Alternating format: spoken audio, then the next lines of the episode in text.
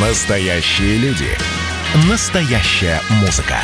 Настоящие новости.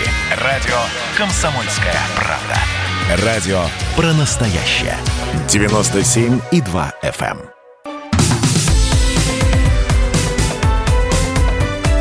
Как дела, Россия? Ватсап-страна!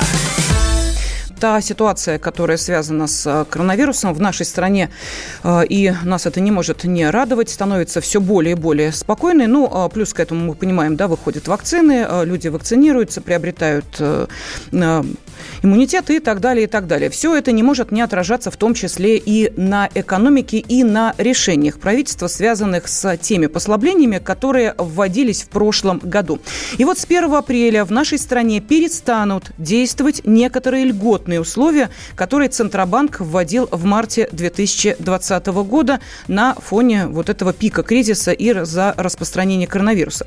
В частности, регулятор отменяет рекомендацию банкам и микрофинансовым финансовым институтам реструктурировать кредиты граждан, которые столкнулись с существенным сокращением доходов или заболели ковидом. Центробанк уточнил, что в этом случае банки могут предлагать перенос сроков платежа, снижение его размера и другие варианты э, для того, чтобы ситуация для заемщика не была столь критичной. Также 1 апреля истекает рекомендация регулятора не изымать жилье у заемщика, которое находится в ипотеке и является обеспечением по кредиту, если у заемщика был подтвержден коронавирус или снизился доход. А кредиторам также рекомендовано не выселять должников из жилых помещений. Ну вот, собственно, э, те меры, э, которые перестанут действовать с 1 апреля, то есть буквально вот через несколько дней. Сейчас с нами на связи экономист Михаил Хазин. Михаил Леонидович, здравствуйте.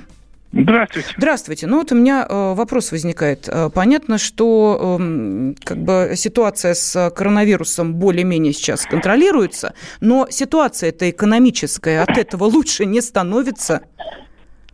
Нет, ситуация лучше не становится, и более того, спад продолжается. И кроме того, те доходы, которые недополучили граждане за время эпидемии, э, ну, собственно, эта проблема продолжается. До сих пор они их так и не получили. И в этом смысле не очень понятно, за счет чего они будут возвращать эти кредиты. То есть э, мы попали в ситуацию крайне тяжелых обстоятельств, и с ними что-то нужно делать. И совершенно очевидно, что только снятием э, тех льгот, которые были, не то что не решить, а только можно ситуацию ухудшить. Но пока я не вижу, чтобы государство что-то делало на эту тему. Да, ну вот смотрите, э, президент э, поручил Госдуме и правительству принять меры по защите минимального дохода россиян на счетах от списания судебными приставами. Вот это поручение эм, будет прорабатываться аж до июня 2021 года. И э, суть его э, в том, что э, ясно, что вот э, необходимо все-таки защищать не э, только у э, пенсионеров, у льготных категорий граждан от списания, допустим, теми же судебными приставами деньги, которые приходят на их карточки, но и, в общем, наверное, и у всего населения эта процедура должна происходить абсолютно по, по, тем же, э, по тому же алгоритму. Однако этого сейчас нет. И я так понимаю, что э, это можно рассматривать в связке с той э, ситуацией, о которой мы сейчас с вами говорим? Ну, просто дело в том, что пенсионеры и льготные категории получают деньги на карточку. Вообще люди бедные обычно на карточку не получают деньги, они живут в наличности. Э, потому что а зачем им карточка? Это для них слишком дорого и слишком сложно. И по этой причине э, они как раз не, не проблема. Проблема в том, что приставы снимали деньги льготные, которые получали граждане или пенсионные деньги, что делать категорически нельзя, конечно же. Но в общем и целом нужно сказать, что социальная политика нашего государства, несмотря на то, что в Конституции написано, что мы социальное государство, оно, конечно же, поражает своим зверством по отношению к социально ущербным слоям населения. А вместе с тем у нас уже больше половина населения даже официально живет в бедности. Так что, в общем, это, конечно, ситуация становится критической, тем более в год выборов.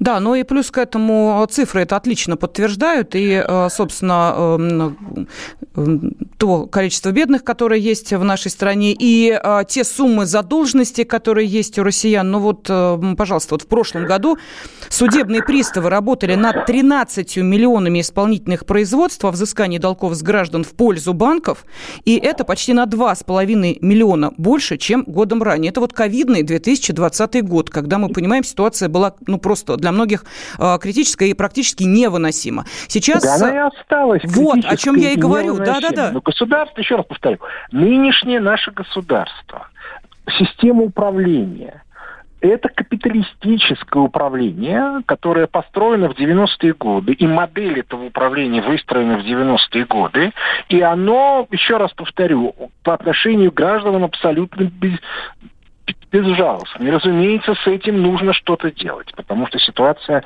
э, становится критическим, потому что доходы граждан продолжают падать. Ну хорошо, а что э, в этой ситуации, вот постковидной, э, можно сделать, когда рынок труда, как мы понимаем, сузился, как э, шагреневая кожа, когда люди не могут найти тот же ну, по уровню источник дохода, а кредиты выплачивать надо, а ипотеку могу, выплачивать надо? Не могу сказать, надо радикально менять экономическую политику государства. Нужно отказываться от либеральной политики, потому что то, что у нас экономический спад, это следствие политики правительства. Это оно так делает, что у нас нет экономического роста. У нас а, по а, по приказу МВФ, Министерства финансов и Центробанк целенаправленно ликвидируют любые источники внутреннего развития. А если у вас нет инвестиций внутренних, а внешних у нас нет уже давно, то экономика развиваться не может. То есть это результат целенаправленной политики правительства. Хорошо, тогда вернемся к тому э, решению, о котором мы говорили вот в самом начале нашего диалога. Может быть, действительно хотя бы вот эти льготы, которые были в прошлом году введены, сохранить, ну, хотя бы еще там на год, на два. Это же не такие уж сумасшедшие льготы, ведь люди-то все равно не избавляются от процентов по кредиту. Они их рано или поздно все равно обязаны будут выплачивать. Их же не обнуляют эти проценты. Вы не понимаете правительство возмущено этими льготами. Ну, посмотрите, как оно бесилось, когда президент требовал э, выплатить э, деньги врачам. Они уже просто вот их трясло от мысли, что деньги, которые они считают своими, они все бюджетные деньги считают своими, личными. Что они эти деньги, соответственно, выплачивают людям. Ну, как вы хотите. Ну, вот это вот лютая ненависть а, что, к, к тем, кто у них отбирает то, что они уже считают своими, она у них присутствует в явном виде. Я поэтому говорю, что надо радикально менять систему государственного управления.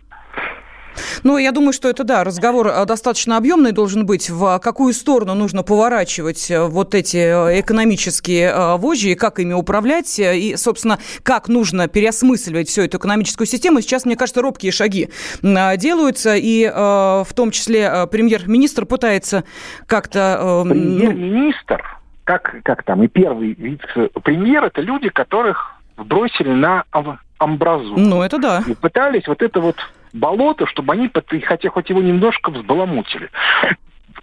Получается у них не, не очень, скажем, прямо. Но это и понятно. Потому что э, их двое, а этих там, имеем легион, все чиновничество трехмиллионная России. Обращаю внимание, кстати, что у нас чиновников больше, чем в СССР, при том, что объем работы у них сильно меньше. А, но э, посмотрим, может быть, мы что-нибудь услышим. Я в этом смысле жду послания президента. Да, спасибо огромное. Действительно, может быть, там будут обозначены какие-то основные направления, собственно, в этом послании состоит. А, экономист Михаил Хазин был сейчас на связи с нашей студией. Как дела, Россия? Ватсап-страна! страна